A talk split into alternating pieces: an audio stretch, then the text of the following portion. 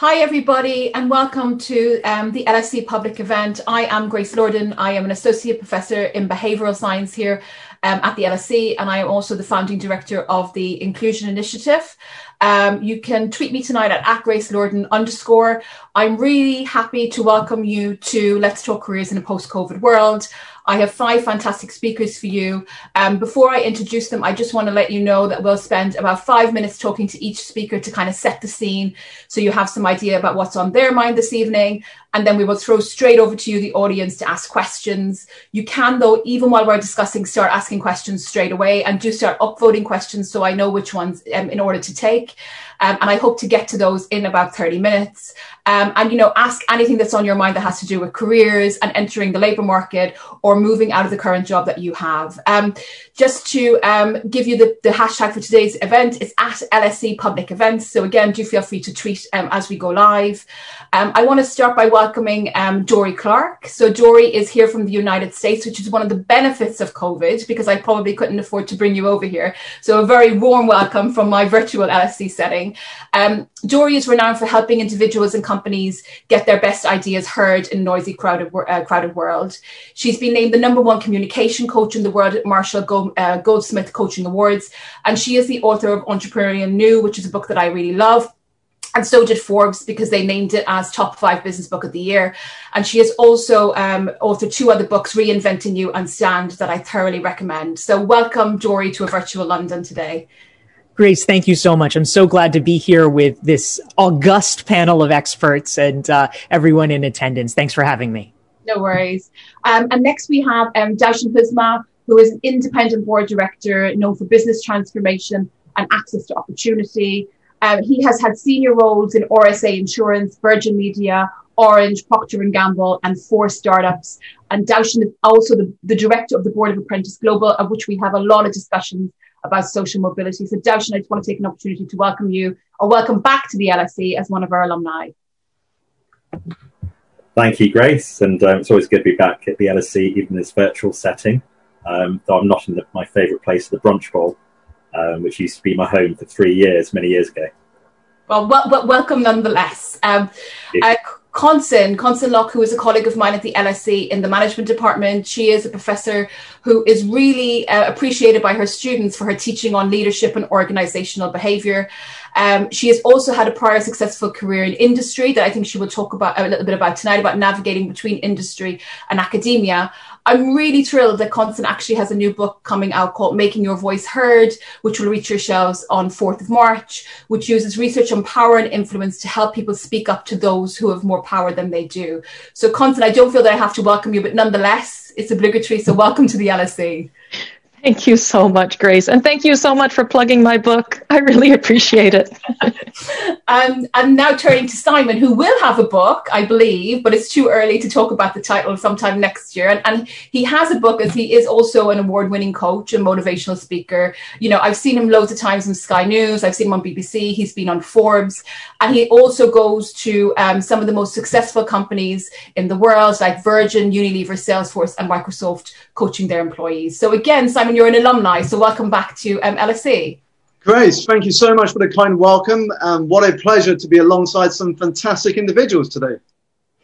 And last but not least, Helen Tupper, welcome to the LSE. Uh, so far as I know, you're not an alumni, but you're still a very fantastic person nonetheless. You are the co-founder and CEO of Amazing If, which is an award-winning career development company that has a mission to make work better, work better for everyone. So really speaking to inclusion, which is core to my heart.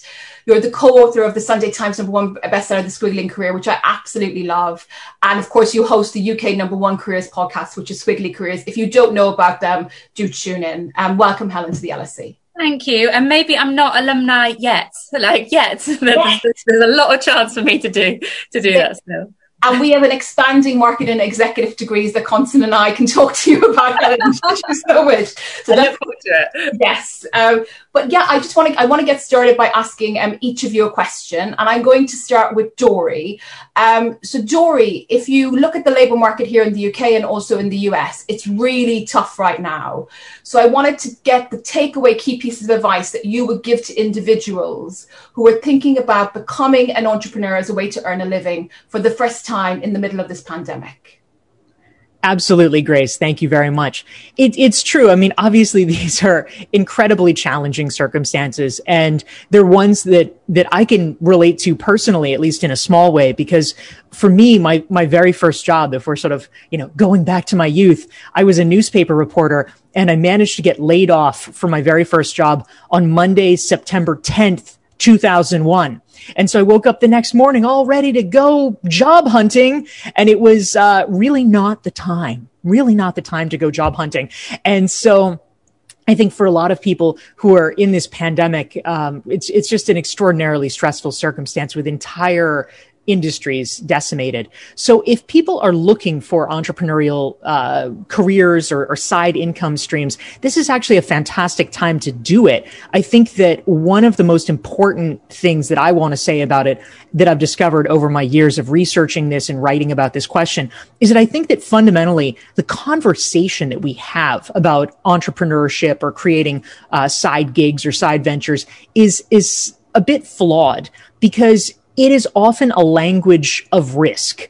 Oh, you know, you're taking the leap. You're jumping off the cliff. All of these things make it sound extraordinarily dangerous. And I think that, that actually it creates the wrong impression for people in a couple of ways. One is that sensible people don't want to do dangerous things. Surprise, surprise. Uh, so it discourages a lot of people. The other uh, problem is that I think it it uh, it encourages the wrong thinking even among people who actually are uh, deciding to to become entrepreneurs. The whole point, I believe, of entrepreneurship is not about really embracing risk. It is about de-risking yourself. It's about risk mitigation. There is almost nothing you can do to make yourself more secure in the current economy than to create multiple revenue streams. I mean, it's like legs of a table, right? If you have one and it gets cut off, you're screwed. But if you have four or five, you are fine. You barely even notice. So I think the crucial thing is to say, look, if you want to start an entrepreneurial side venture, it does not require venture capital, not at first for sure, sometimes never. It doesn't require a lot of money. It doesn't require a lot of risk. What it requires is finding the smallest possible way to test and validate your idea. There's nothing in the world stopping you on your Saturdays and Sundays from helping somebody out for free. And if it actually works well, saying, Hey, well, you know, if you like it, would you be willing to give me a referral? Would you be willing to give me a testimonial? And that is how you begin to, to validate the product market fit and get the, the head of steam that you need to begin doing it for money. But it, it doesn't take a big infrastructure. It doesn't take anything other than just testing it a little bit in small ways and keeping that process going so that you can develop something to make you much more resilient in the marketplace. Do you think, Joy, that some of the legacy that you've spoken about, this idea of associating risk with entrepreneurship, comes from our association with entrepreneurs, but they actually end up employing a lot of staff who they have to pay wages for? And I think your book Entrepreneurial You does, does kind of a great job in dismantling that myth as well. This idea that it can actually be just you as an entrepreneur earning a living. Yeah, ab- absolutely. I mean, if if our concept of of entrepreneur is someone who is, you know, taking on funding, building some kind of massive enterprise, then it, it creates a picture in people's minds that really is very different. And and of course, you know, I mean, God bless him, but you know, Richard Branson's part of the problem here, right? It's like, oh, what is an entrepreneur? Well, they have to be in a hot air balloon. That's what an entrepreneur is. I mean, no, this let's let's say now, um, you do not not have to go in a hot air balloon if you want to be an entrepreneur. That is strictly optional. Um, so yes, I, I think that, you know, we can really expand this out. I am a big fan of solo entrepreneurship. Um, if, you know, it's, it's about whatever you're called to do, right? But I've managed to build a multi seven figure business as the only employee. This is completely possible.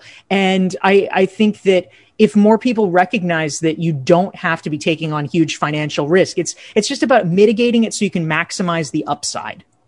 Fantastic. Thank you so much. And Helen, let's turn to you because there will be people who are listening today who don't want to become entrepreneurs, but they want to keep moving forward in a squiggly line, in the words of your book, in their careers during the pandemic. What advice do you have for them? Yeah, absolutely. And just before I go on to that, I um I completely agree with everything that Dorie said because um that has been my experience actually. About I, I started a side project eight years ago, not really with the intention of becoming my job, and it and it just happened to over time, and everything that sort of Dorie said then has rung true in my career. But on to this point of squiggly and squiggling. Um, so what, let me maybe let's just do what is a squiggly career and then what does it mean to kind of own your squiggle in a squiggly career? Um, so a squiggly career is a career that is marked by uncertainty, ambiguity and lots of change. Is the reality for many of us in work today. Um, a lot of us were sort of sold the staircase or the idea of the ladder that work was you know, predictable. We'd show up and go up a ladder and our success would be marked by grades and levels and promotions and that we'd get to the top and then we'd be successful. And it's just not the reality of work today. It's, work isn't predictable. It's not linear. It is uncertain. It is ambiguous. Everyone doesn't want to develop in the same direction in the same way. So Squiggly is about people taking advantage of the opportunities of all of that change and ambiguity and being able to own their development and have a career that is as individual as they as they are and it's not it's not always easy to do all of that stuff because that takes quite a lot of effort and it actually takes quite a lot of action but it is it's totally possible and so if i was going to say well how how can someone squiggle? How do they own own their squiggle? Um, I think the first thing is you have to accept the uncertainty. So if you are putting your energy into trying to control like all that uncertainty it's in the wrong place. Like it, it's the world of work is unpredictable. It's just the, the, way it is. But there are some things that are in your control and i think it's about shifting your energy to to those things. Um so i think the first thing it's funny when we're talking about learning and becoming an alumni um i think one of the things that is in your control is what and how you learn and being a continual learner. There's a quote that I love from um, a futurist, I think is the coolest job title ever, but a futurist called um, Alvin Toffler, who says that the illiterate of the 21st century won't be those that cannot read and write, but those that cannot learn, unlearn, and relearn. And I think thinking of that, you know, what am I learning? What do I need to unlearn? What assumptions might I be operating with that might hold me back? And what might I need to relearn? Because I don't know the tech has changed or the way I'm working has changed. I think have yourself a learn, unlearn, and relearn list and invest time in it would be that's one thing that you can definitely take control of. Um, I think the second thing, something Dorie mentioned as well, but I think about how you help, how you help people. Like we in my business, we talk about everyone's everyone's a learner and everyone's a teacher. Like in squiggly careers, it should be democratized. Like we could all help each other.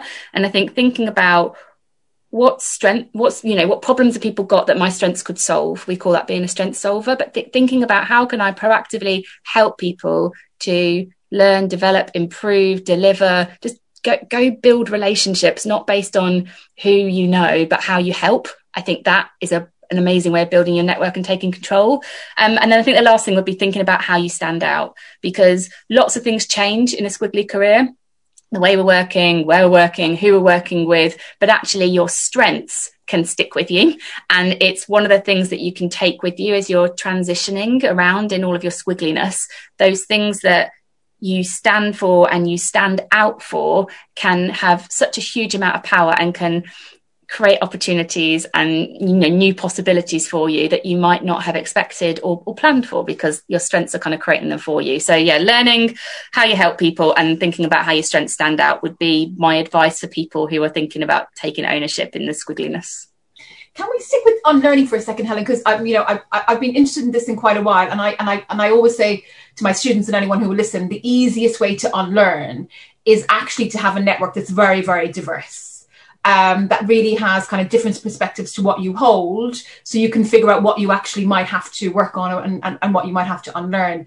Do you agree with that? And, and do you think that there are benefits from really focusing on creating a diverse network rather than just a broad network if you want to squiggle along in your career? Um, yes. So i'll maybe talk two points on this. So uh, diverse networks yeah really important um, and also i think like really attractive. Like why wouldn't you why wouldn't you want a network of people who know different things that you can learn from? I think the most accessible way we can tap into learning is through people because they're like shortcuts for our curiosity. They've done like the hard work for us. All we have to do is ask questions that get get all their insights. And um, yeah i'm also i really like what matthew syed says around this point. So he talks about um, the importance of cognitive diversity. So and in organizations in particular, when you have lots of cognitive diversity, so we know lots of different things because of the people we know and things we've learned, we create collective intelligence. So I see this, this organization where people are learning from each other in different ways inside the companies and outside the companies. And this cognitive diversity creating collective intelligence means we can solve problems that we've never faced before. I think that's amazing. The other just like one thing that always sticks with me about um, unlearning is this idea of the backwards bike uh, which is in a, a, ted talk on adaptability. Really good ted talk. Um, and uh, i was reminded of a book i was reading at the weekend by tom vanderbilt on beginner's mindset. And anyway the idea is we've all become quite accustomed to doing certain things like you know how you use zoom the apps you use on your phone the way that you write your to-do lists. We've all just kind of become ingrained in ways of working. And um, riding a bike is one of those ways. And so somebody created a backwards bike where every time they got on the bike and they turn the bike left the bike goes right. And it takes and because it's it's you almost don't realize how ingrained it is. You basically have to relearn how to ride the bike and it's really hard. But the benefit of being a beginner is you see things in a completely different way because you become conscious. And i think i think almost going through your week and saying what have i become unconscious about? Like the way that I write, the way that I talk, the way that I run a session. What have I just do unconsciously? And how could I go back to being a beginner? and it might be using tech in a different way or take a different role in a meeting. I think where's the backwards bike in your working week? I think is another another way that you can unlearn a little bit. I really love that. Thank you, um, Simon. I'm going to come to you and continue the conversation on soft skills to the extent that unlearning can be seen as a soft skill there's lots of focus on, on soft skills with economists at the moment. And we've spent a lot of time showing that cognitive skills pay off in the labor market. But actually, when you interact various soft skills, social skills being one of them, you get this kind of big wage premium. And people throw around the idea of soft skills as if we all have this unified definition of what's actually important. So I think it's a really great question for you to ask you which soft skills you think people should actually be honing and how they can actually go about doing that. Sure, Grace. Well, first of all, I think soft skills are so important. I think Dorie and Helen have really touched on, in some respects, how these can influence what we can achieve and affect our mindset. Uh, there was something I shared in a presentation recently when I said to an audience of corporate professionals that IQ might get you employed, IQ might get you promoted, but a lack of EQ can get you fired and hold you back from fulfilling your potential soft skills, it's not really about what work we do, but it's about how we work. And that's where they come into play. And if I had to pick three uh, soft skills to share with you today, uh, they would be pitch, people, pivotability. So three P's there for you to remember. Uh, the first is pitch. Whether you realize it or not, uh, you are pitching every single day, whether that is your ideas, whether it's pitching yourself for promotion, uh, whether it's pitching yourself as the ideal candidate for a new job offer, we're pitching ourselves every single day.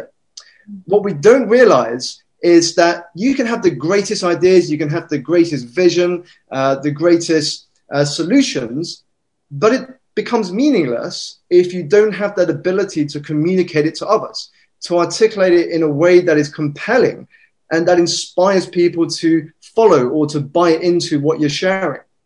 In 2012, for example, Grace, Bryan Stevenson took to the stage of TED and he shared an 18 minute talk entitled, We Need to Talk About an Injustice. And in those 18 minutes, he shared just three stories one about his grandmother, one about a janitor he met in the courtroom, and the third about Rosa Parks. And by the end of these 18 minutes, what happened is the audience contributed a combined $1 million into his nonprofit. Now, for the, for the math people amongst us here, that works out at an average of over $55,000 a minute that he spoke. And it shows the power of communication as a skill, as a skill in sharing our ideas. Even billionaire Warren Buffett, he has one certificate in his office. And he said it was the best hundred dollars I had ever spent in my self education. And that was a certificate from the Dale Carnegie Institute of Public Speaking.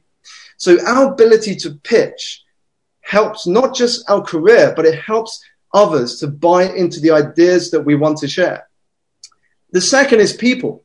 You know, Helen touched on uh, diversifying the people we spend time with, the environment that we're around. For me, it's two elements here. One is environment. Second is how we engage, how we build relationships. So on environment, it's literally the quickest way that you can succeed in any area of your life or business. Design an environment around you that makes it impossible not to succeed. Because as James Clear noted in his book, Atomic Habits, it is that invisible force that shapes your thinking and shapes what you see as possible. I mean, I remember when I entered my first mastermind group years ago, I felt literally like I was the dumbest person in that group. You know, I was just starting my business. I was doing a side gig, if you will, on my uh, the side of my daytime job, and I went along to this event. And I felt like the dumbest person there because all these people around me had already started businesses. They already chapters ahead of where I was. But here's the thing: that environment lifted my standards. It showed me what was possible. It broke the veneer of my possibility ceiling. You know, I might have been thinking big before, but I was now thinking galactic, stratospheric. And that was the power of the environment around me. And that's why what happens is if you are the smartest person in the room, if you're the most ambitious person in the room, maybe you need a new room because there's only so much you can grow if you already know everything within the circles you hang out with. Next is how are you engaging with people? Because you never get to the top alone. If you have a big vision, you need to have a team around you to make that possible. So how can you relate better to people? And it begins with this simple gift that so few of us get to experience, which is giving people the experience of feeling deeply listened to, supported, appreciated. Now, that starts at a people level, but when it goes to culture, imagine the potential for an organization in which its employees feel trusted, supported, and appreciated. It's incredible what can happen. The third P, pivotability. Darwin quote, I believe, it is not the strongest or most intelligent that survive, but it's the most adaptable. We've gone through challenges, we've gone through setbacks, we've gone through failure, we've gone through things we never expected over the last 12 months. But as we all get wiser, what we will come to realize is that it is not these things, it is not these things that matter in the grand scheme of things. It is how we choose to respond to them because in our response lies our greatest power. As Helen said just now, it's focusing on what you can control. Because when you focus on what you can't, you'll be paralyzed by overthinking. But when you focus on what you can, you become empowered to take action. And there's nothing quite like that feeling of momentum. I really like that you actually changed my my label of soft skills to the PPP. I did an experiment recently in company where I I recruited people into a course. In one in, for, in one advert, it was called core skills, which are mm. these soft skills that you've just spoken about, Simon, and in the other, it was soft skills. And the difference, firstly, in the uptake across the two groups was significantly more for the core skills, but many more men went into core skills. So I think PPP is really fantastic in two ways. It sums up what you want to say, but it also reminds me of purchasing power parity, which doesn't actually have the gender connotations that soft skills have. But no, that's really that's really fantastic. And you know, I think you know what you say about kind of dealing with people really comes true in the old literature in economics. And i've been doing some um, i've been doing some um, analysis of job flow adverts. And one thing that's really coming out in the last year the words adaptability mm. pivotability resilience are what that's the soft skill that has gone up the most and what people have been asking for during the covid pandemic. And i think i stand with you that i think that's going to continue. I think as as as a skill it's definitely worth honing so, how do you want to give a couple of easy ways in which people who are listening might be able to kind of learn about these skills without spending extraordinary amounts of money? Well, the great thing about the world we live in now, Grace, is that there is so much knowledge available to us. You know, we can go onto Google, we can go into YouTube. There's websites where you can learn courses to improve in some of these skills that we're exploring today. And it literally costs you nothing. There are free courses all around us. And as Helen said earlier, it's our ability to learn, to unlearn, to relearn, to adopt these skills that can help us move forward. You know, a term I love to use is adopting this white belt mentality. And that is simply because when you remain an eternal student, that gives you greater power to adapt. You know, you can't adapt with the knowledge on how to adapt. There's a Zen saying that says the student is so focused, so rigidly focused on wanting to be a master, on wanting the titles, whereas the master has cultivated the art of remaining an eternal student. it keeps your mind open to possibilities. It keeps your mind open to learning from every conversation, every book, every conference, every course, every video, every podcast you listen to. And so I think it's to tune into how can you learn? What is most important? What is what are your curiosities telling you that you would like to learn? Start there. And once you build that thirst of learning, just see where it takes you. But you have to start somewhere. Thank you so much. Um, Connson, I think it's quite apt that um, Simon mentioned pitching um, because I'm going to talk to you about people who are feeling stressed in work right now and they might be actually feeling that they're not being heard and specific advice that you could actually give to them to make sure that they do get heard and, and, and, and, and their career continues to advance despite the uncertainty that we're living through. Cool. Thank you, Grace. Um, so I didn't realize until I heard Helen speak, but I've had a squiggly career. Uh, I, I never heard that term before, but I, I started out in nonprofits and then I went into management consulting as a consultant. And then I moved on to training and development within management consulting. And then I came into academia.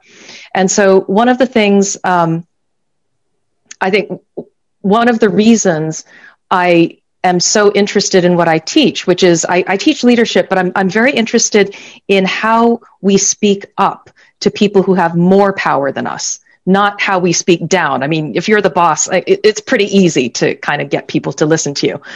But if you're the person who has less power, how do you get people to listen to you?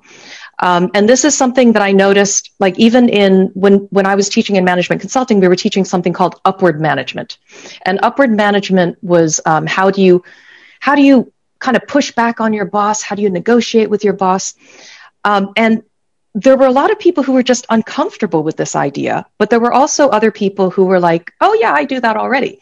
And so this this is what I find really interesting. Um, and I think one of the things, one of the first things, is to realize that just because you're not in a position of power doesn't mean you you won't be heard. You know, just because you're not in a position of power doesn't mean you don't have power. Um, and that's that's kind of it's a mindset kind of thing. Now, the way I talk about this, so I mean, the book is called "Making Your Voice Heard," which is all about you know speaking up. But and the way I talk about it in the book is there's the external and the internal. So the external, I'm only going to say one thing about the external here, which is the face you show the world. Um, when you're in an online environment, there are two things you need to think about that you don't normally think about in an in-person environment. One is lighting, and the other is sound quality. We don't think about those. We're not directors. But in an online environment, you have to worry about it. Like notice the lighting. Where is the lighting coming from? Am I, you know, am I lit up properly? And sound quality. So these headphones, I invested 150 pounds in these last year. I think it was last summer. And it was like the best investment ever, considering how much online training I've been doing, how much online teaching I've been doing. Um, because when people can hear you properly, they're more likely to listen to you. So, um, and try this. Like people who haven't invested in headphones, try this. I did this with one of my colleagues where I spoke to him without headphones and then I put on the headphones and he was like, whoa, that's like a huge difference. Okay, I'm investing in headphones now. So those are the two things to think about in terms of the external. But the internal, I think, is the really important thing right now because we're isolated we're under stress. We've got all these negative emotions. We're frustrated. We're feeling powerless. And so I call this the voice in your head. There's a voice in your head that can help you or it can undermine you. And especially for people who are living alone, the voice in your head is a lot louder now because there's nobody around you saying anything. You're living alone. So this voice in your head has the whole stage. And the voice in your head. So think about what is the voice in my head saying to me? And how can I change that? And the way to change, I call it a trigger. The way to change to a new trigger is to think about the situation, but also to find a positive feeling associated with the new trigger. So I'll give you some examples. So, say you've got a presentation coming up and the voice in your head is saying oh, i'm terrible at online presentations i'm really bad at this i'm so nervous i'm you know the way to change that you could say to yourself the information I have to give is really important. So you've got this positive feeling of like need or urgency, like I have to give people this information. Or you could say, um, this information will really help my audience. And so there's this feeling of like caring for the audience. And so this is how you kind of shift. So you're not focused on your fear and nervousness anymore. You're focused on the positive. Um, and one more example. So imposter syndrome. If you've just been promoted and you're sitting in a meeting and you're thinking to yourself, I am the least experienced person in this room. I know nothing compared to all these people. Okay, you can change that voice to say something like, I bring a fresh perspective. You know, you look at the, the, age difference between you and the other people. I bring a fresh perspective. They need this youthful perspective. Or, I'm speaking up for an underrepresented group. I'm the only woman in the room, or I'm the only Chinese person in the room. I'm speaking up for an underrepresented group, and that gives a positive feeling as well. So, this is what I think I would urge people to think about is what is that voice in your head saying to you, and how can you change it to something more positive? I love this concept, the idea of, of changing your own narratives. I think it's really important to get you to do things that you didn't always do. I talk to people about the spotlight effect. I don't know if you've heard about this, but it's, it's this bias in behavioral science that shows that when something happens, so if we make a fool of ourselves, if we fluff our lines, if we make a mistake, if we slip on a banana skin, that actually very few people notice. And the reason that they give is because those people are all caught up in their own lives and wondering what their image is like, which is projected out. And for me, it's actually quite freeing. So it means that actually when I mess up, nobody's really paying paying much um, paying much attention, which is really fantastic. Yes. Um, so yes, so I'm going to move lastly to Darshan, um, and I'm going to ask you probably the hardest question of all, Darshan. So there's a lot of people who don't have an easy road to success because they don't fit the usual mold. And Constance has spoke, I think, very well about how to get them to speak up when they're in the company. But there are other obstacles. Um, so despite them having skills, talent, ability, we still see, for example, huge wage gaps between women here in the UK. We see big wage gaps between black workers, Asian workers, and minority ethnic workers. Sadly, we're seeing that those gaps have actually widened during the COVID pandemic. So I guess like a really kind of tough question is what advice do you give people who really feel that they're being held back? And it is true that they're being held back. It's not just a perception, so that they can continue moving forward in their career. Thanks, Grace. Like the spotlight effect has, has come straight on me now with that. And I guess um, it's a hard question, but it's a real question. I, I, I probably have to be a bit of a prophet of doom here in the sense that when we're talking about career management, we need to understand our audience who are we talking to? Are we talking to the rather privileged folk that may be around here on the panel or listening in?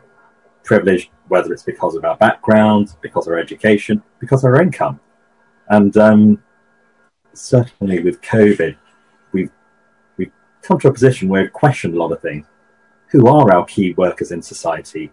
Are they the masters of universe and bankers that we churn out at the LSE? Or are they the gentleman who just knocked on my door a few minutes ago to deliver something, the grocery my wife and I went to this morning, our workers in the NHS and our teachers, who are our key workers. When we're talking about squiggly careers and career management, does it apply to the average British person? We've got to remember in the UK, the average British worker is earning £29,000 a year, not a week, not a month. So when we put that into context, the challenges that the average person face faces is quite significant. So that's why I say, who is our audience? Who are we talking to here? Because the mass of the British public, over 60, 70%, are challenged and are going to be more challenged on many counts financial, physical health, and definitely mental health. So, what we say, we need to sort of temper to the audience that they don't have the levels of privilege that a small percentage of us do, whether it's privilege of birth or, as you're inferring in your question, privilege of some of our physical characteristics. With that, I just want to pick up on a point that, that Constance said, and I think framing, Constance is absolutely right. Framing is key. Um, and Grace, you'd obviously know with your, your behavioral science background, framing can be everything here. But framing also comes with a degree of privilege. Follow your passion. I work with a lot of underestimated groups. They've got side gigs, but they've got three, four jobs just to put food on the table for their kids. And this is common, even here in London. And that's not, I'm following my passion, it's, I just need to feed my kids, says a single parent. University graduates who've got no extracurricular activities because they've had to support siblings. How do they move forward in a situation now where graduate employment prospects are being decimated? So framing is key, but also we as gatekeepers, we need to change our framing. I spoke with um, a, a master's student who was who was telling me about their their background, the fact that they didn't have examples of leadership, problem solving, etc., to, to take to interview. But when she took me through her background of having to tutor her younger siblings, work jobs to support her parents, her mother, I should say, I looked at her and said, What do you mean you've got no examples of leadership, problem solving, resilience? You've got far better examples than the elite folk that I that I interviewed coming out of you know, universities like the LSE, Oxbridge, etc. Framing is key, but we as gatekeepers also need to better frame. And I love what Constance was saying about, you know, just being heard. We as gatekeepers also need to listen better. And I say, I say often, we need to institutionalize listening and listen to all of these target audiences, particularly those who are underestimated, which is the vast majority of folk, whether it's disabled folk, ethnic minorities, those from different social backgrounds, those that haven't had the pleasure of growing up in a in a wealthy household, and the wealth threshold in the UK is not very high, which surprises people. So, hate to bring reality back into this play, but when we start looking at career management and post-COVID world, it's going to be challenging for so many underestimated segments of our population. How do they move forward? Which is probably going to be your follow-up question.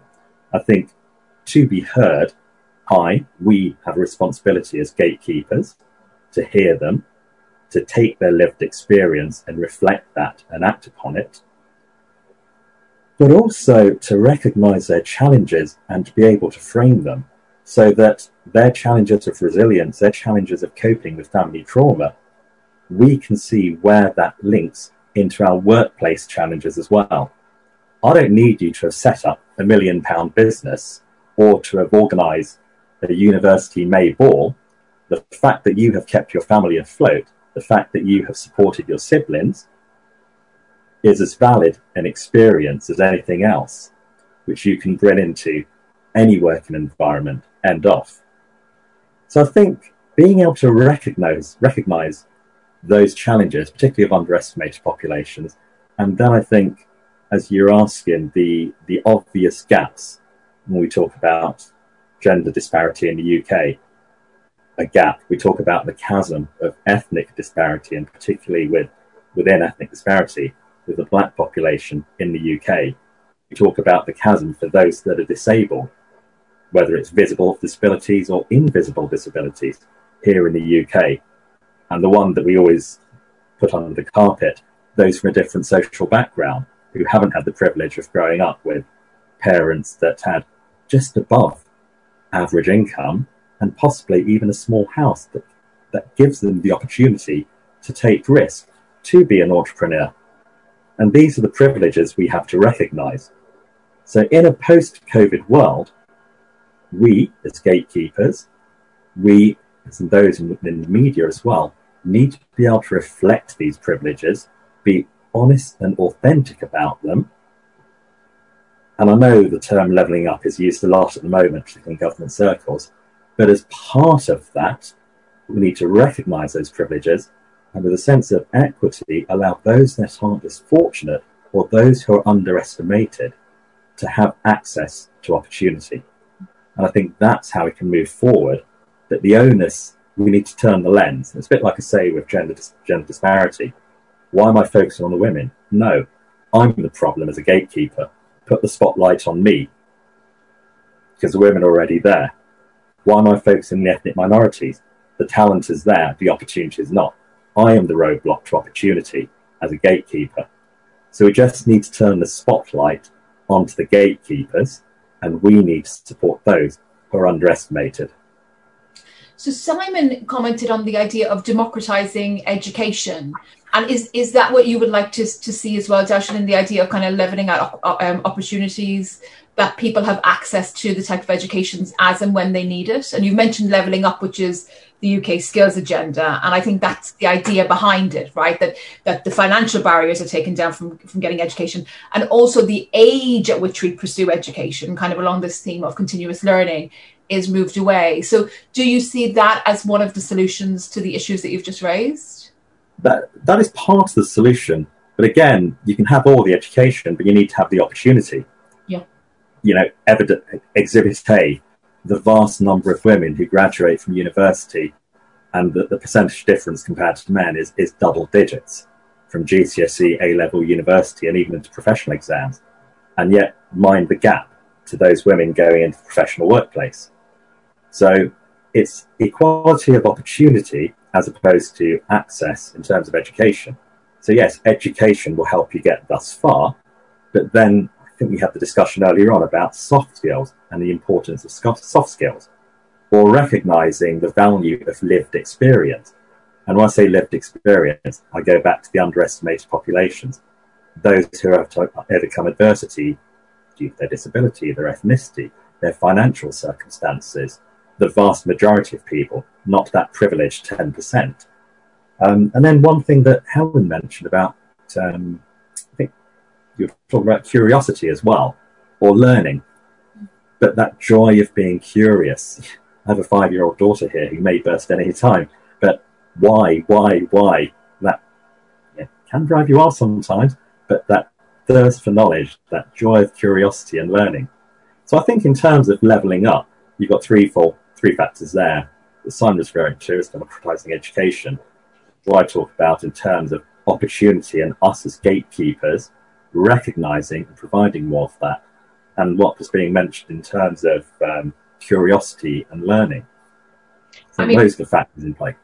And we've and we've spoken about this before, but I won't labour the point. But I I do think when people are are trying to access opportunities, there needs to be some way, or there needs to be some second look for people who have overcome obstacles to get to particular achievements, because it does show a tenacity um, on a CV in the same way that we would take into account some of the other soft skills that we spoke about earlier. Um, so questions are starting to come in. Um, so one of the questions is we had we had um, a talk about mean reversion, the idea that when I surround myself with people who are better than me, I think Simon, you brought this up first, that I do end up actually doing better myself. So we shouldn't be scared to be in the room for higher achievers. And Stephen Robbins is asking, how can we make that possible for people who might have only seen um, high achievers on TV? So how can we get exposure to high achievers if we're sitting in the audience today? Does anyone want to take that? I'm looking at you, Simon, through the. I'm looking at you through the through the camera, but you can't tell. Do, do you want to have a go? Yeah, no. I think when you do think about environment, don't just uh, focus on physical people you're spending time with. Uh, your environment encompasses. You know, you said people you see on TV, but the books you read, the magazines you read, what you listen to, the conversations you have it, there's a lot of different things that go into your environment, even the physical environment you, you're in. Uh, so when I first started my journey, you know, books were the only source uh, for me to surround myself with thinkers who were at a much advanced stage than I was. And there was another tool that I used uh, a lot in the early days. I still do today, but to a lesser extent, given obviously my my uh, you know, my position has changed. But back in the early days, what I used to do is I would sit down, close my eyes, and I would visualize this sort of virtual, uh, imaginary boardroom meeting where I would go into this uh, boardroom. There'll be a table. There'll be four individuals sat around this table, and they would be the sort of people that at the time I could never see myself surrounding myself with, but I would imagine myself being with them on this table. And what that allowed me to do was to see problems, see challenges from different perspectives. So I would go around this table and one by one look at them and say, what advice do you have for me for this challenge or this idea or this decision that I'm trying to make that I'm putting out in front of you for here?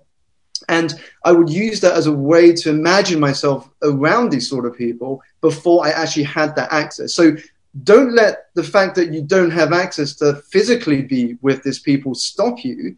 Uh, use it as a, as a, chance to get creative. You know, you can use limitations uh, to elevate your creativity.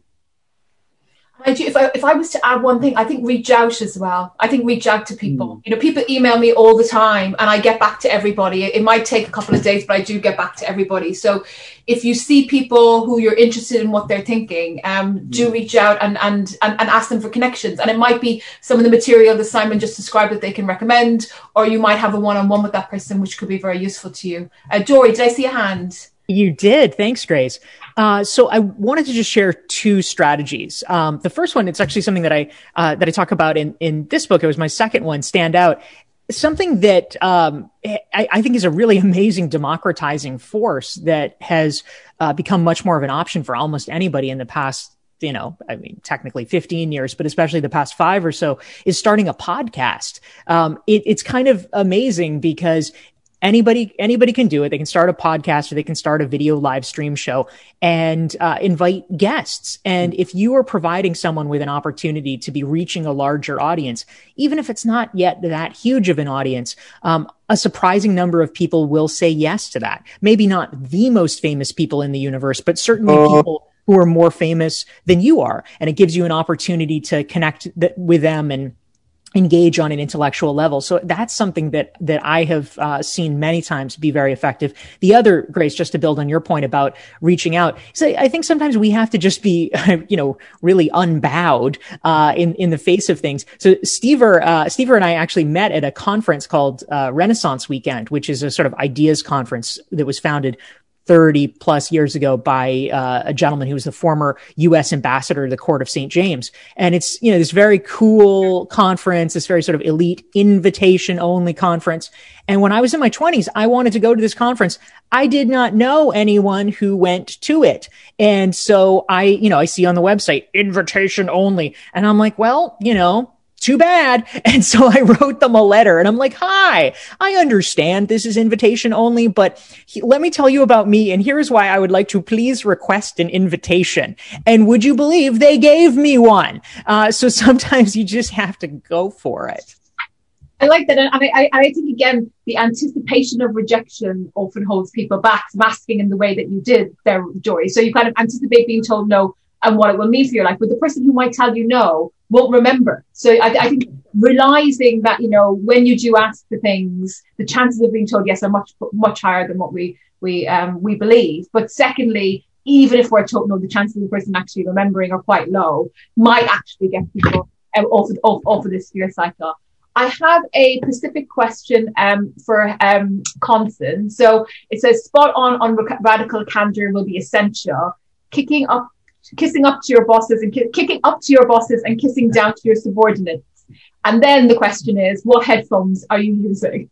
so I think what I'm taking from that is really great talk, but what headphones are you? Yeah.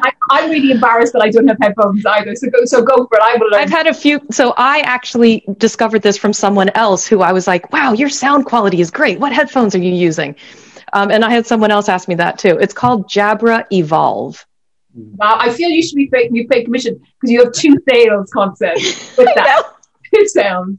Um, yeah, so now we're being asked what specific hard skills will be in high demand in the next decade and what skills will be the most important after the pandemic. So immediately after the pandemic and then in the next decade. I feel that I wrote this question myself because it's the question that the UK Skills Board are actually are, are, have been asked at the moment, almost word for word. So I won't answer because it's not my time, but um, does anyone want to start on that one? Skills, Darshan.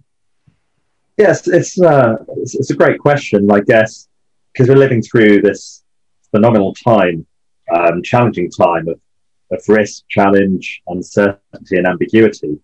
You go, are our our working methods, is our culture, are our leaders, dare I say it, fit for purpose? Um, I'll come out with an unequivocal no here. And I think the re- and the reason I say that, and I, I a strong position, is the way, particularly, I'll be very, I know we got Dorie here um, from the States, but in the UK, I'll go as far as saying that our traditional board leaders and many of our executive committees, and again, I'm specifying this audience, are very traditional, are very linear, are very left brain. So we talk about a traditional leader or a traditional board re- leader having certain physical characteristics, but I'll go into that cognitive diversity or something that I call diversity of poets. um, P perspective, O outlook, E experience, God, I hope spell, T thought, until I made it up, double S sector and social background. And our, our leaders are traditionally quite narrow. They don't have that breadth of cognitive diversity or diversity of poets. And they're very linear and left brain. So in terms of what skills do we need coming out of a very disruptive, you know, ambiguous, uncertain time, we need people who can understand, who can deal with uncertainty and ambiguity. And the skills that are missing around the table, and not just at the most senior levels, but across the board, I say, are skills of creativity, mm. being oblique in your thinking, the more right brain skills. So to answer that question, and there's no course that can probably teach you to be creative, oblique, and right brain, but we need to get more of that. I keep saying this creativity, obliqueness, and right brain aspects to be brought to the fore. And I think we'll see more of that because it can ask the questions that you wouldn't expect. It could give the answers that are not traditional, that aren't predictive from the past. And it's not just a case of I'm trying to remember the LSE motto. I think it's understanding the causes of things from my time there. But we can't really look back to look forward with so much uncertainty and ambiguity. I'm sure there are professors are saying I definitely didn't teach Gaussian but we can't look back to move forward. Hence, I think the skills that we need would be greater creativity, obliqueness, and that you know passion for curiosity. I, I agree with you, Josh. Um, the one thing that you said about there not being a course, you are right. And this is why we often say it shouldn't be taught in schools because we don't know how to teach creativity. We don't know how to teach curiosity. I would say we don't yet know how to teach it effectively because we haven't evaluated. And I'm optimistic in 10 years' time, if I have you all back on, that our children, when they're in school, will be learning, you know, to be curious and creative. And you mentioned um, specifically about, you know, leaders of industry. Um, but Helen, I mean, I'm sure for lots of careers, the need to be curious, the need to be creative, um, the returns to that is actually increasing. Yeah, it was really interesting actually when Simon was talking about this kind of shift from the IQ to EQ, um, which I totally, totally agree with. And I think now we are increasingly seeing the like the role of CQ. So your your curiosity quotient, how curious are you? And and I think that curiosity is a capability. Like I don't think it is a a nice to have. I think it is a need to have, and I think it's something that you should think about you know how how are you consciously developing your curiosity? What what are you learning for the first time? Who are you learning from? And how are you making sure that that stuff isn't sort of samey and, sta- and stagnating? Um, Oh, but also just to touch on this point around skills because we then we recently did a podcast on transferable skills because I sometimes think that they get thrown out in reports like just go develop some transferable skills and your career is set for the future. And it's and you Google you're like okay right what are the what are the what are the transferable skills I need? And you get a report back. 21 transferable skills that you need to develop. Communication curiosity creativity. And like that's the whole career in itself. Like what uh, where? And so I think I don't think you should treat any of these lists. You know, LinkedIn do good ones. They do them every year. They do the top 10 hard skills, the top 10 soft skills. You can Google reports all over the place about them. I don't think you should treat them as tick lists because I, I, just think you'll end up generically developing a skill, to be honest, that might not be that useful for your career. Um, I think that you start with your, what we would call career possibilities or getting into some of the pivotability that sort of Simon was talking about. Um, like what are the things that you're curious about in your career? Maybe it's teaching, maybe it's um, being as a student, maybe it's working in retail. Like what are the things that you're you're interested in exploring in your career and then use that as the lens that you look through all of these reports through so you know creativity for me in my job is about how I bring my thoughts to life, how I use technology and social media to make all of the things that I do in careers useful and interesting for people. That is very different from someone who works in operations or works in sales, who they might have creativity might mean how they build relationships with people in a new way virtually. And that's fine. But I think don't start with the skills list or you'll just drown in them, to be honest. Start with the things that you're interested in exploring in your career and use that as a filter so that you can make these lists more relevant, more specific, more useful for you. Fantastic. So I'm going to throw out a couple of questions and then you can put your hands up and, and, and speak to speak to the two together if you like. So we've already been asked about um, kind of core skills, soft skills that we'll need. We have a separate question that's asking about hard skills that will be needed straight after the pandemic and 10 years. Mm-hmm. And then we have a really great question for asking for what's the panel's advice on over 50s reinventing themselves in a new career and navigating millennial age managers. So kind of thinking about workers who want to reinvent themselves um, over the age of 50. So skills in general, and then specific to the over 50s. Um, who wants to who wants to start? Dorie, can I can I come to you for entrepreneurs? If I'm an entrepreneur, I mean, in some ways, I feel the answer is going to be it's the same skills if you're 20, but but you you you you you, you tell us uh, you're you're you're teeing me up, Grace. This is great because not I I do focus on entrepreneurship in part, but I also wrote a book about professional reinvention uh, called Reinventing You. Um, this is the best part of COVID for me is that I always have like props nearby. Uh, but anyway, um, of course, it is a major consideration and concern for people over 50. How, you know, many times people feel like, well, you know, do I, do I have enough time or how do I establish myself? And of course, the, you know, the terrible feeling is that nobody wants to feel like they are moving backwards or that they're, you know, oh, I'm going to have to start over. You know, that's, that's not something that is appealing to anyone. So I have two key thoughts that I'll share quickly. Uh, the first is that the good news is that by dint of the fact that you have, you know, whatever, 20, 30 years of professional experience, it is easy, I think, for us when we are in reinvention mode to dismiss that sometimes and just say, oh, well, you know, if I'm going to a new job or a new career, then I don't, you know, I don't have anything transferable. So we kind of catastrophize. And the you know the the point of this is and I loved Helen's you know comments about like what are these transferable skills? But I'll tell you you know some of the things that really are transferable one is your connections. Uh, another is the status that you have accrued by dint of the fact that you have you know done certain things risen to certain areas. You know you you you have different perspectives and lenses to bring to bear.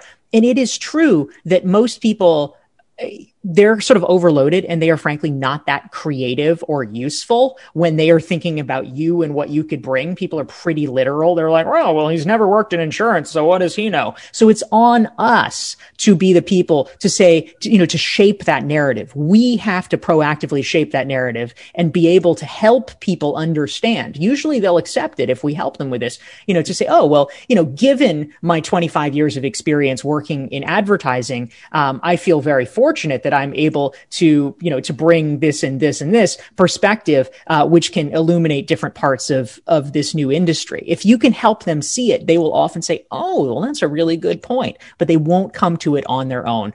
And then the second piece that I just want to mention for people, um, you know 50 is a little bit of an arbitrary cutoff point but let's let's say people who are you know older right uh, at a certain uh, at a certain point there might be a perception, you know, for, for people on the more senior uh, age range that uh, you know people who I mean obviously this is terrible right? But people who are sort of like young and don't really think about these things might assume that you are not keeping up with stuff. And so it is really important to almost over index if you are 50, but especially if you're in your 60s, if you're in your 70s, you need to be like, no, mofo, I'm on Clubhouse. Okay. Join me in my Clubhouse room.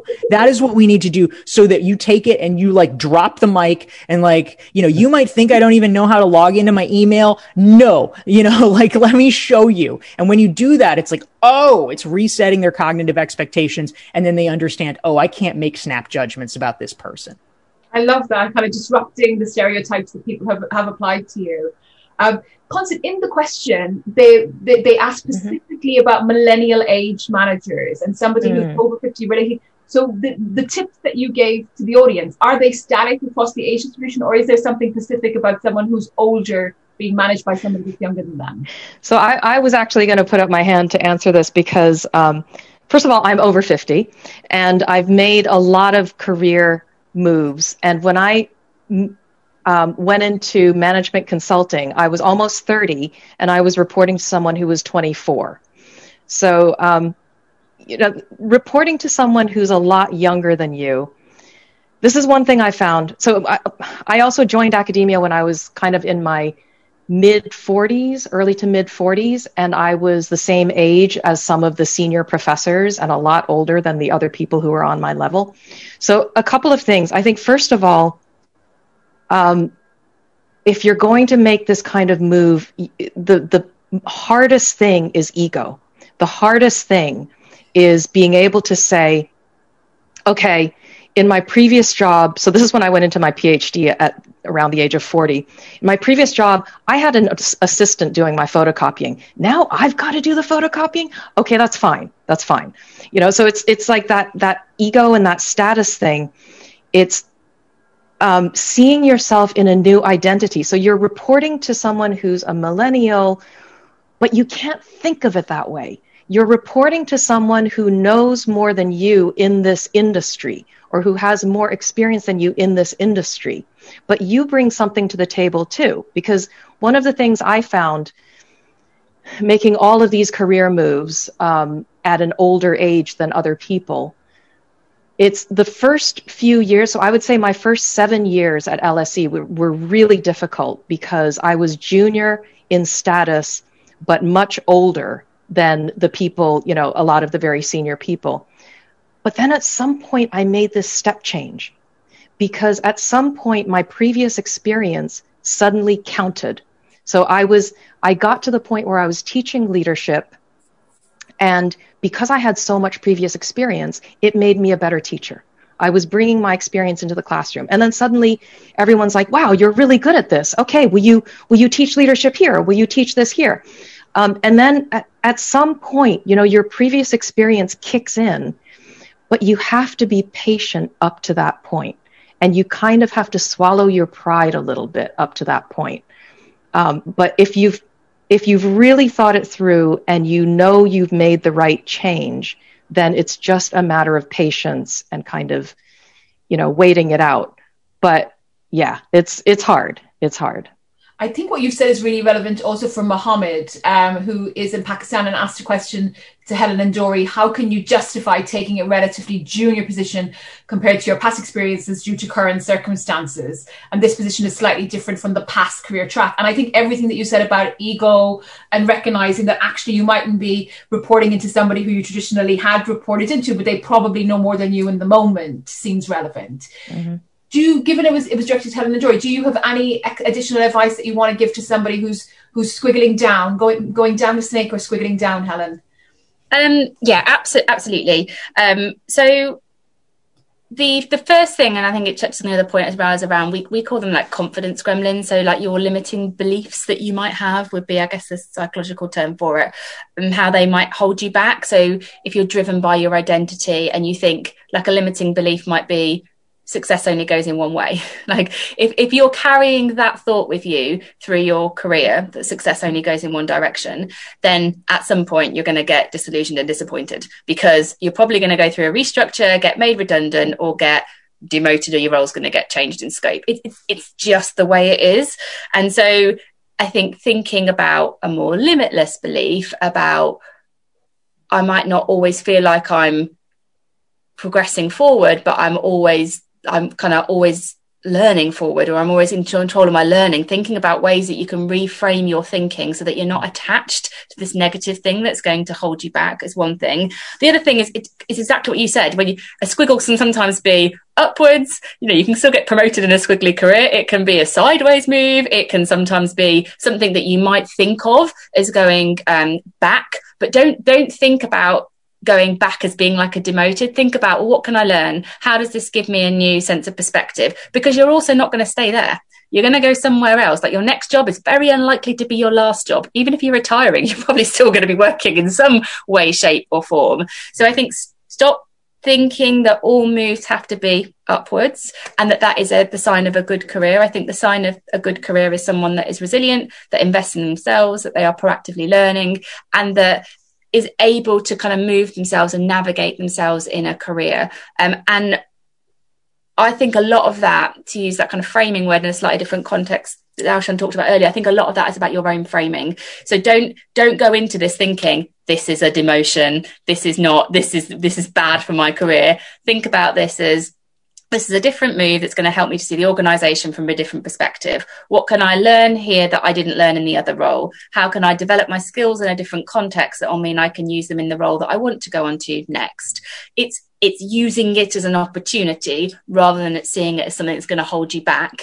Um, that will that will will help you the most. And it's not it won't be just this role and move that it helps you for. It will be the next and the one in three moves time and the one in seven moves time. It, it's it's just the nature of squiggliness. And I think as well, Helen, what you describe on is, is, is almost changing the narratives. So it, it, it, kind of protects your well-being as well. Because I guess if you're always seeing the step as something backward and something that's beneath you, going through your day to day in that, you're going to be quite unhappy. So what you described, I think, is good for the future, but also good for the present with respect to um, kind of protecting your well-being. Darshan, did I see a hand? Yeah, I just want to add to that because the uh, following the chat as well, and the question about the older working population versus millennials, we, we see a lot in, in, in two of my organizations, in fact. And I guess I love what um, I think Constance you were saying about, I think you quoted, my previous experience counted when you were referring to your, your time at the LSE. And Dorie, you were talking about status, experience, and networks.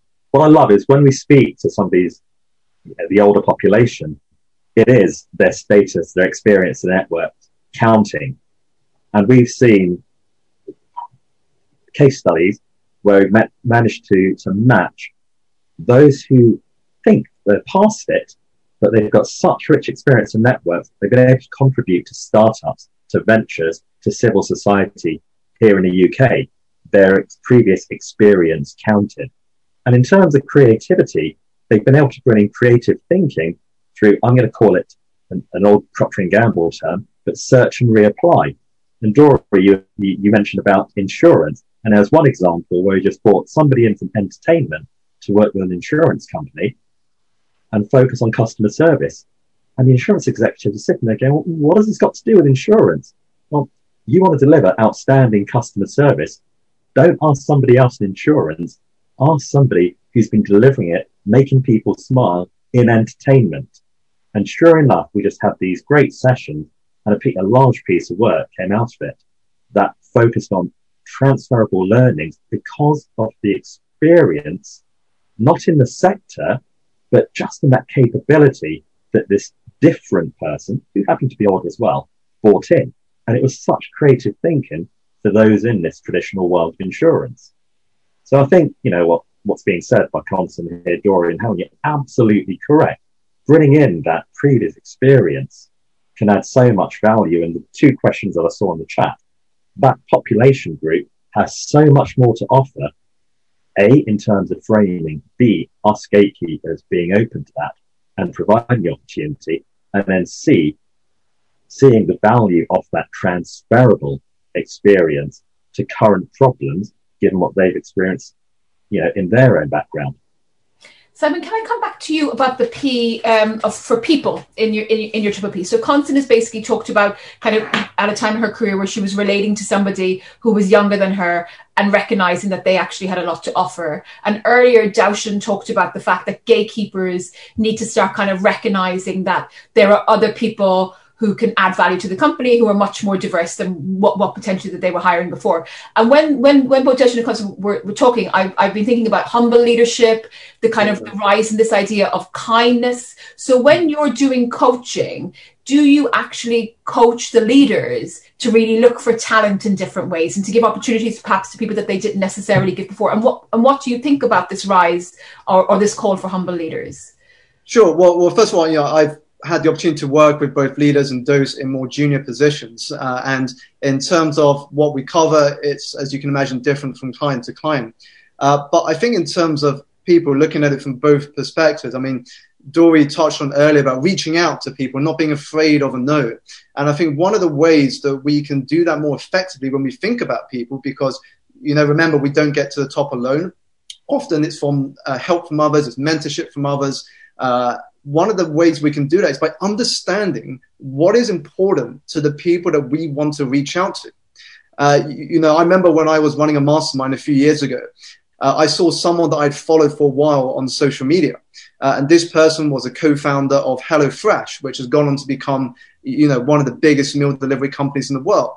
And I saw that this individual shared that he was about to launch a new book.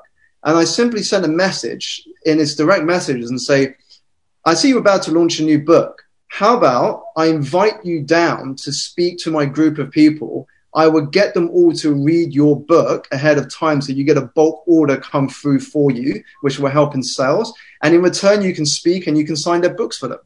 And within three, four hours, he responded and said, When should we do it? Uh, so what happens is when we think about people, we've got to realize they're all human just like we are.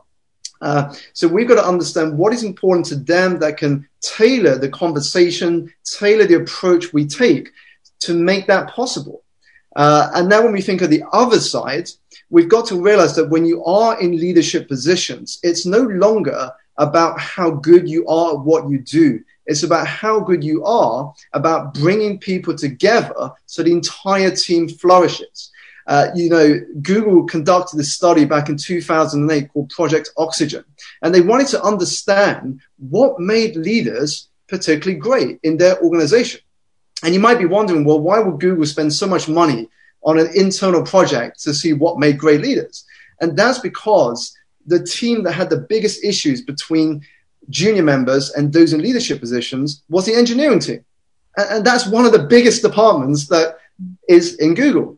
And what they found through the study they conducted for over a year is that technical ability for leaders was ranked as the least effective in being a great leader. What was number one was their ability to coach, was their ability to coach greatness out of the people that they were responsible for managing. So when we think about leadership and when I work with leaders, Grace, it's understanding not just how they can evolve, how they can be better leaders, but how they can create an environment in which others can also step up and demonstrate leadership. I think some of what you said as well kind of reminds me of this idea of a self-fulfilling prophecy. And if you if you if you have somebody who doesn't believe in themselves, mm. having somebody believe in them. I think you mentioned parents in the in the beginning, and then you finalized on managers. And I think that's quite apt you know, I think managers do have the duty actually to pick people and to invest in them and really believe in them, even at times where the people that they're managing don't necessarily believe in themselves and to kind of to get over those humps. Um, we've had a really kind of interesting question about information overload and somebody is really feeling that um, they're overloaded and their brain is filling up very quickly during the COVID-19 pandemic. And they're asking, what are the key things the panel feel that the audience should force themselves to unlearn going forward. So unlearning. So Helen, you mentioned the word unlearning. So if you were to pick one or two things that are topical to, and I guess it's, it's going to be individual differences as well, isn't it? With this, there isn't one answer, but yeah. things that you would like the audience to contemplate unlearning. Um, yeah. So to contemplate unlearning, uh, getting everything done because it's impossible. Like, so don't don't set that expectation for yourself because there's just it's it's never ending. So um, we actually have got our podcast this week is on overwhelm. It's how to cope with overwhelm. So maybe that's a listen for people to on that one. But we talk about having not just a to do list, but having a to done list. Like the be as proud as you are about the things that you've done, as much as you focus on the things that that you've not. I think perfectionism, like w- just work out what's good enough. Not everything has to be great not mm. everything will be a disaster if you don't get it done. Um, and I think the other thing, because I'm sure other people have got loads of ideas, I a personal thing for me that was contributing to my overwhelm is that I would overcommit on dates for no reason. So I'll be in a call with someone and I'll say, yeah, no problem. I'll get that to you by five o'clock today. And I was sort of saying it for myself to create like an action for myself. But in saying it, I then created an expectation that I was going to really struggle to deliver on that they didn't expect. And I realized I was doing it all the time. I was like, yeah, with you for nine o'clock tomorrow morning. And they're like, oh, I mean, Friday would have been fine, Helen, but great. And I was like, what, what have I done? So I've just stopped. I've, I've then started to say to the other person, I did it in the call before I was joining this. I was like, when do you need that for? And they were like, oh, probably early next week amazing. That that's my new realistic date, not the the random ones that I seem to be setting to create some really hard life for myself. So if that helps you, take that take that one with you. Fantastic. Yes, it does. It helps me actually, Helen. So thank you. So let's see what you because we have a question to all of the speakers, even the host. What universities did you attend, and what subjects did you study, and how do you think that it helped you in your current career? M- me to go first. Yes. Okay. Uh, I went to Nottingham Business School. Uh, I studied business management and uh, I must have liked it because I then went and did an MBA, and I feel like I did the same thing twice, to be honest. Uh, but so I don't know. Uh, the, I mean, I met my business partner there, so that was pretty good. I um, I do you know content wise, not so much. C- confidence, independence, and a network that has sustained me in my personal and professional life. That's what I took out of my time at university. Fantastic. Simon, I think you have an interesting story. You really pivoted. yeah, so I went to the London School of Economics uh, here in London. Uh, my dad said to me, Success, Simon, is when you uh, graduate, you become a banker, doctor, lawyer, and accountant. I didn't like the other three, so by default, it was uh, pursuing a degree in economics at the LSE. I graduated and started, as many economists do after LSE, in the world of uh, banking and finance, which probably wasn't the best time. It was mid 2007, a year before the financial crisis really took hold. Uh, and just to add fire to the mix, uh, the first company I decided to sign with was Lehman Brothers. Uh, in hindsight, maybe I should have signed for the Swiss uh, institutional Credit Suisse, which still stands today. Uh, but that kickstarted, if you will, seven to eight years of career volatility. Uh, I was in and out of a job. It was a sort of industry that you didn't want to be in because it wasn't a question if you could get a job. It was a question of how long you can keep a job, uh, given everyone was cutting back headcount. Uh, and even though at the time it was painful, uh, it, in hindsight, was one of the biggest blessings in disguise. You know, I often say to people now, the hardest, most challenging times in your life are the very things that will equip you with the wisdom and know-how to build the best times. So in terms of what I took away from uh, university, it was probably how to get a job. Uh, they definitely teach you that at university well, especially if you're from the LSE. Uh, but in terms of applying to what I actually do today, uh, not much aside from the fact that it certainly gives me uh, an interest in my personal investment side of things. So it certainly helped me build another income stream uh, with regards to my portfolio there. Excellent. and I follow that. Um, another LSE alum. So yeah, I attended LSE and um, studied economics, majoring in accounts and finance. And I didn't go into banking. I joined um, Procter and Gamble and was responsible for running their fine fragrances business in the UK um, as a very young 20-something year old. So um, I was quite fortunate back then to look after Hugo Boss, Laura Biagiotti, and um, Giorgio Beverly Hills in the UK and turn those divisions into profit. So did I use much from the LSE? I think the LSE gave me a great brand, which opened doors, particularly when I was traveling. It gave me a great network, which I, I still use to this day. It gave me a sense, I will say one thing, it did give me a sense of curiosity. I think being at the LSE as somebody who had come from a, an un, underestimated background and, you know, somebody who was on free school meals, etc., but being in this phenomenally privileged environment, I just wanted to travel and visit this wonderful network that I have but I couldn't afford to um, back then. There's no bank of mum and dad, um, but it, it drove me to work hard and travel to become my passion. Um, so LSE has given me a fond loveness of travel and being curious to explore new things and, and launch a, a multitude of ventures, but focusing on helping those who are underestimated and providing them with access to opportunity. Fantastic. Constance, university you went to, what you studied, and what it, it gives you now. Um, so I did my undergrad at Harvard in the 1980s, and I studied sociology, which um, at the time my dad was like, "Why don't you study a real subject like economics?" Um, and I tried, but I didn't enjoy it. So I did sociology. It didn't help me in my career at all, but it it helped me in like it, it developed my interest in people and understanding people and the way people um, sort of the whole interpersonal side of things it also after I finished my undergrad, um, I hated school so much that I said I'm never going back to university. But then 16 years later, I decided to do my PhD because I really wanted to go into a career in academia. Um, and that was UC Berkeley. And that was because I chose to do that and because a, a PhD is much more focused than an undergrad, it was a better experience. Um, still very painful. I still hate school and I don't ever want to be a student again. So thankfully, I won't be. Dorie. Yeah, thank you. So, uh, so I'm I'm a little bit of an outlier here. I went to Smith College uh, in Western Massachusetts. I was a philosophy major, and then I went to Harvard Divinity School, and I got a master's degree in theological studies. Uh, and what has that taught me? Mostly, I think it you know uh, it teaches you honestly, I think, you know, kind of the only things you really need, which is like to, to write and think clearly and, uh, and hopefully be interesting. Thank you so much. So just because I was asked as well, I went to my local university in Cork, which a lot of people on the call won't have heard of, and studied computer, science. I left university um, in 2002, and because of the dot com crash, it was very hard to get a job in Ireland where I really wanted to stay badly. So I went and did a PhD in economics where they liked computer science uh, people. And then I moved to Australia. So I had gotten over my fear of not wanting to go outside my front door and then back to the LSE. And in between that, when we talk about reinvention, I have been a computer scientist. I've been an econometrician, then a health economist, and now a behavioral scientist. And I actually think the core of my job was always the same. Actually, I just think the label, the label has moved around with the trend, the trend in the world.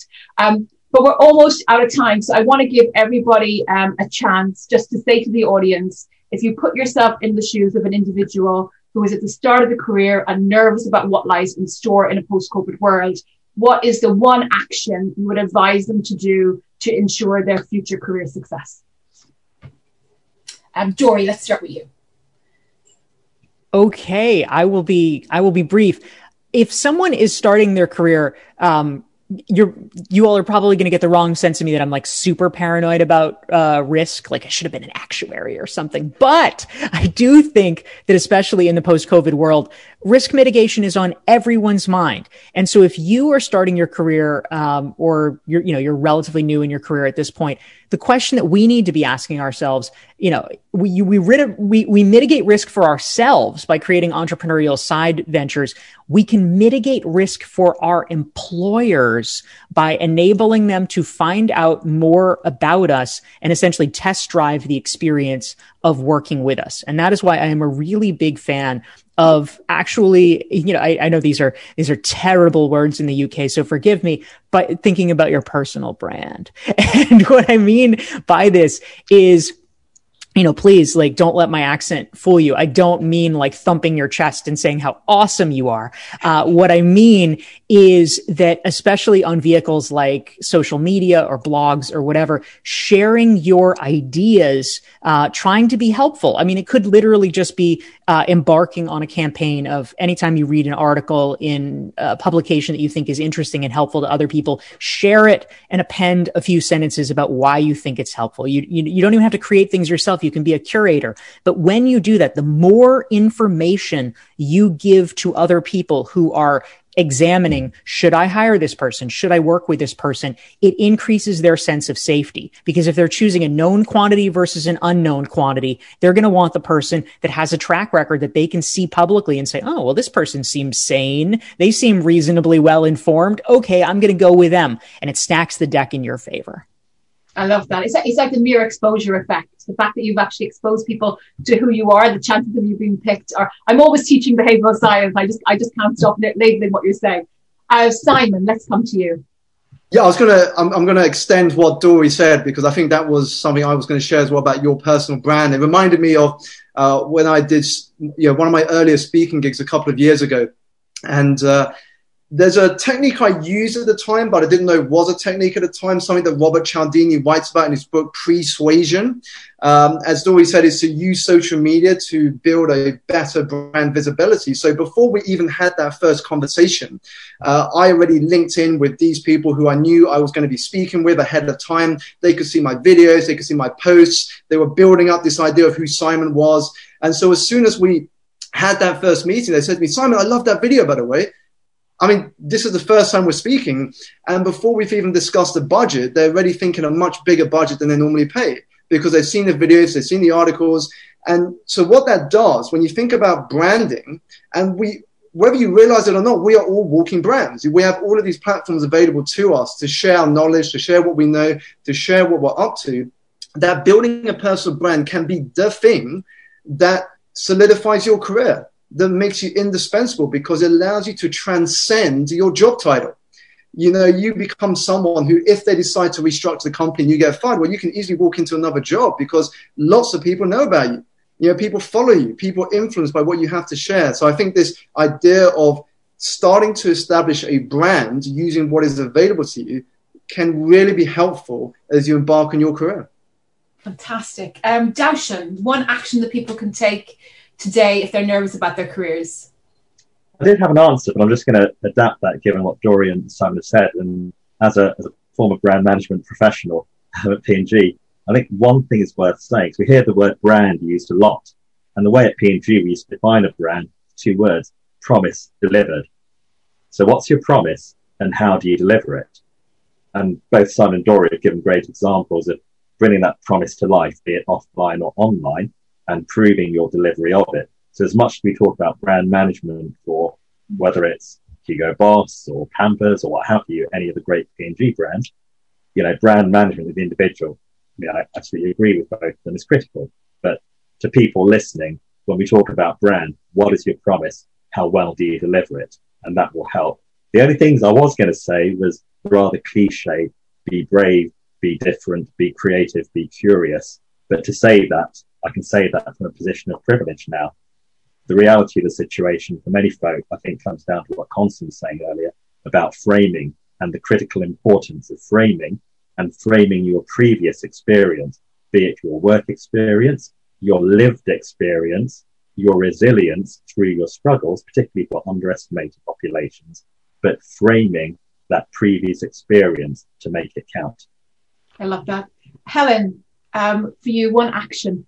Yeah, I'll, I'll be super quick. Um, uh, unhook yourself from career comparison. That's my thing. Unhook yourself from career comparison. So don't compare your progress, your achievements, don't look at them through the light of what other people are doing around you. When you compare yourself, you will start to erode your confidence. You'll start to compete with people that you can collaborate with. It's not helpful.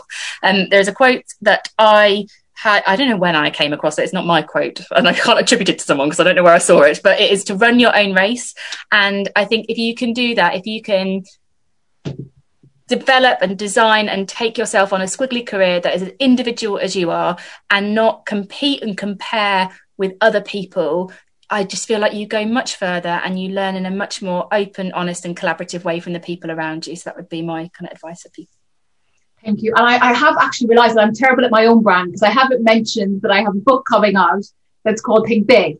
And the reason that I mention it, Helen, is because exactly what you say I write about, that these relative comparisons that we do with other people are not just bad for our progress, but really bad for our mental health and for our well-being. And I was guilty of that when I was young, of really trying to keep up with the Joneses or whoever happened to be maybe going a bit faster than me. And when you do that, whoever goes faster than you, even if you manage to outtake them, you find someone else. So it's such a drag on your psyche. So thank you. That's really, a really good point. Um, and thank you for reminding me to mention the book. Um, Constance, last but not least, what is the action you want people to take? So I would tell them to think about Stephen Covey's um, concept of the circle of influence versus the circle of concern. I know we've talked about a lot of different books here, and I should probably be plugging my own book, but actually, I'm going to plug this book. If you haven't read Stephen Covey's Seven Habits of Highly Effective People, it is still relevant today.